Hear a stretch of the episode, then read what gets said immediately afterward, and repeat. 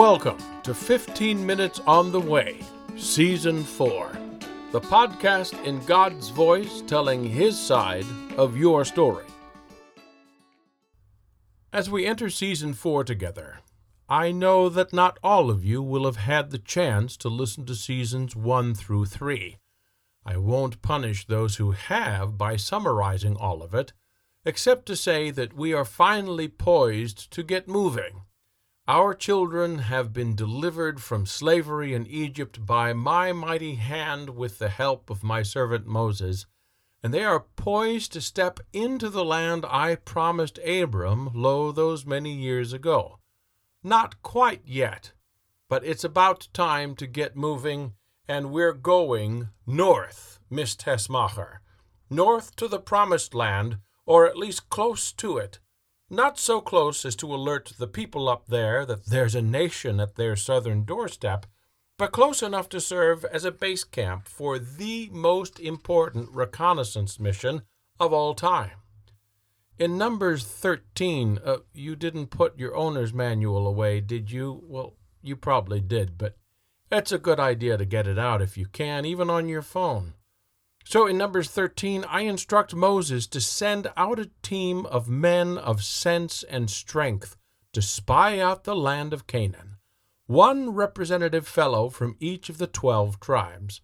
They're to take careful note of the land, its people, its agriculture, and its fortifications, and to bring back samples of its bounty. These boys are instructed to cover a great deal of ground, and they do, several hundred miles, as they strike out from camp at Kadesh Barnea and work their way up through the hill country, way up north past Damascus, to turn around at Lebo Hamath and then down again. It's a mission of 40 days. There's that number again. 40 days of full on yet stealthy travel. It's not like I am moving my nation into a postage stamp sized piece of land here. No efficiency studio apartment with nothing but a Murphy bed or sofa sleeper this time. We've got 12 tribes to domicile here with elbow room between them, so a good deal of real estate is going to be required. And speaking of real estate, let us talk for a moment about the three most important things when it comes to choosing a piece of land. You've got it, friend. Location, location, and location. It is no accident that there's already someone living where I want to put my people, because this is indeed a highly desirable location. In addition to the advantages of its agricultural prowess, which the spies witness and from which they bring back bodacious samples, this large patch of ground is uniquely situated not only on a regional but also on a planetary level. This promised land sits precisely where three continents meet. A two continent convergence would be prime on its own, but here we have Europe Asia, and Africa all within a stone's throw of each other. Those of you in business immediately see the commercial advantage of such a location, especially in a time that is long, long, long before anyone is ever going to even think of figuring out how to move people or produce in contraptions like airplanes. Commerce between nations and continents are going to be land or sea based for millennia to come, and the promised land is perfectly situated to gain wealth by charging travelers for needed provisions, not to mention all the cash from those turnpike tolls. I'm not setting my people up here so that they'll have commercial success, though I've promised them abundance and will certainly provide it. No, this location has more to do with a later stage in the Abra plan. The time will come in our story when we want news of something we've done within the borders of the Promised Land to spread like wildfire across the known world. And at this point in history, there's no better place on earth from which to kick off the news coverage than here in this tri-continental convergence. Okay, enough with the peeking ahead. We haven't even got the people moved in yet. But before we move on with the next event, I want you to have something on your radar as we step forward, a common theme in our work with you as a race and as a you again. All of life on the way is a partnership. I am not going to just do everything for you. Not a very good parenting tactic, that. A good parent teaches, empowers, enables, etc. In this instance, I am not sending plagues similar to Egypt's upon the people of Canaan in order to drive them out of their homes and nations so that each family in Israel can just walk up the deserted streets and pick out the house they like the most. We are going to do this the old fashioned way through military conquest, and Israel is going to have to battle for its home. But Israel is not going to have to go into battle alone, at least not if they are doing so at my bidding to serve in moving humanity's redemption forward. As long as they are following me as their commander in chief, I am going to make sure they are victorious in their battles, though they fight enemies that outnumber, outmaneuver, outsize, and out everything them. We are partners in this great plan together, Israel and I. Of course, if they decide to engage in some gratuitous warfare to pick off some enemy in a way that does not serve the greater good, they'll be on their own at the very least. Case in point. Let's bring those 12 spies home from their long journey. Their verdict? Wow, this promised land looks great. More than you'll ever need. A place of great agricultural abundance. Pomegranates, figs, grapes. Grapes so big, mind you, that a cluster has to be carried on a pole between two men, like Han Solo getting roasted by Ewoks. The place flows with milk and honey.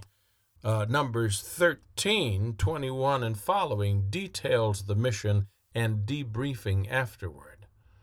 Now, a note on that image of milk and honey. Sure, it's a great turn of phrase that encapsulates abundance, but there's more to it than that if you take half a minute to examine it, friend. Where does milk come from? And how can there be rivers of it in this land? Well, this land supports so much livestock that their resultant milk hyperbolically flows through it. And now, what's the source of honey? Right again. And how much do you know about pollination and how critical it is in farming? Any and every plant or tree that blooms has to have a bee visit in order to bear fruit. So there's a super ample supply of these busy little varmints in place that are ready to rock the harvest a harvest so plentiful that the pollen winds up in rivers of gooey gold, honey. Put the two agricultural specialties together, cultivation and livestock, and you get an abundance of honey and milk. Milk and honey, meat and fruits and vegetables. Sounds like supper, and there's plenty of it up there. Before we can ring the dinner bell, though, the whole partnership with humanity throws a fly in the hummus. Now, I've been promising this promised land for nearly 700 years at this point, right from the Abraplan kickoff with who else? Abram. I've told the people time and again, including right before the dreaded dozen go off on their reconnaissance mission, that this is the land I am giving to them. However, in spite of all the time we've spent with the humans thus far, they still seem to fail to understand who the power partner is in our partnership. Sure, the spies come back and report that the land they've scouted is profusely plentiful, just like I said it would be. But the next word out of their mouths is but. The spies say but the people up there are very large and very strong, and their cities are very large and very strongly fortified. We're no match for them. Excuse me? Who's no match for whom? Don't include me in your we, pal. Get the t shirt. God plus one equals a majority. And therein lies the problem. As they assess strengths, weaknesses, and various other values, these guys have totally kept me out of the equation. At this point, the only one who speaks up for me and my promise is a fellow with the unfortunate name of Dog, which is what Caleb is derived from in Hebrew. He's no dog today because he's got God in his corner. When Caleb stands before the pessimistic spies, he says, We should totally haul ourselves up there this minute and take the place right out from under their tall noses. What could have been a rallying cry, though, is overrun by the others, who are so set on putting things in a bad light that they use the euphemistic grasshopper to colorfully convey the smallness of Israel compared to their giant enemies to the north. You've oversized your enemies as well and undersized yourself without taking me into the equation. Of course, back with the people of Israel in the report of my scouts, the people buy into the dark assessment of the pessimists. We're crossing into Numbers 14 here. And the people take up their old whine of, why didn't we just die in Egypt and not have to go through this hardship? It would have been better for it all to end back there than to come all the way up here only to get sliced into pieces by the northern giants uh, not to be confused with the northern New York Giants, who, with only brief exception, seem to have difficulty merely slicing butter. You can imagine just how warm and fuzzy I feel every time they pull out that, Why did we ever leave Egypt? Thank me, there are still four men who believe I can do what I say I will do. By now, Moses and Aaron certainly, or at least mostly, know better than to trust in their sight more than my promises, at least on this scale. Now, newcomer Caleb takes his stand before all Israel along with another spy who's been quiet to this point, Joshua. Yep, that Joshua. He enters our drama with significance as he stands beside Caleb, and the two of them stand together against the other ten spies as well as the whole cynical nation to say, The land we just checked out is top shelf, people. If we don't anger Yahweh too much, He's already promised to set us up in this lap of milk and honey. Want our advice? Don't cross Yahweh, and don't fear the size of the northerners. If Yahweh is with us, and he says he is, those guys will crumble like bread in our hands. You may feel like you're facing giants right now, too, my friend, and you very well may be. Giants come in many shapes and sizes. But there's also no question as to whether or not I can handle them. I can. I did for them and I will for you. Just keep walking with me on the way, and together we will defeat the giants and continue on together until we reach the promised land. Thanks for listening. We hope this episode has been a blessing to you. We've got a lot of wonderful ground to cover in future episodes.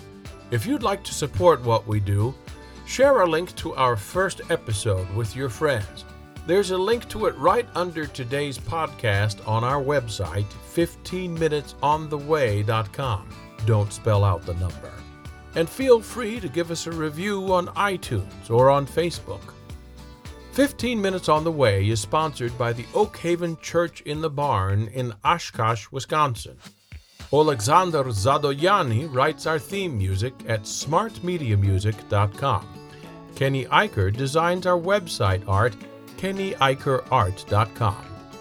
We hope today's podcast has reminded you that you, friend, are part of an epic story that is still unfolding today.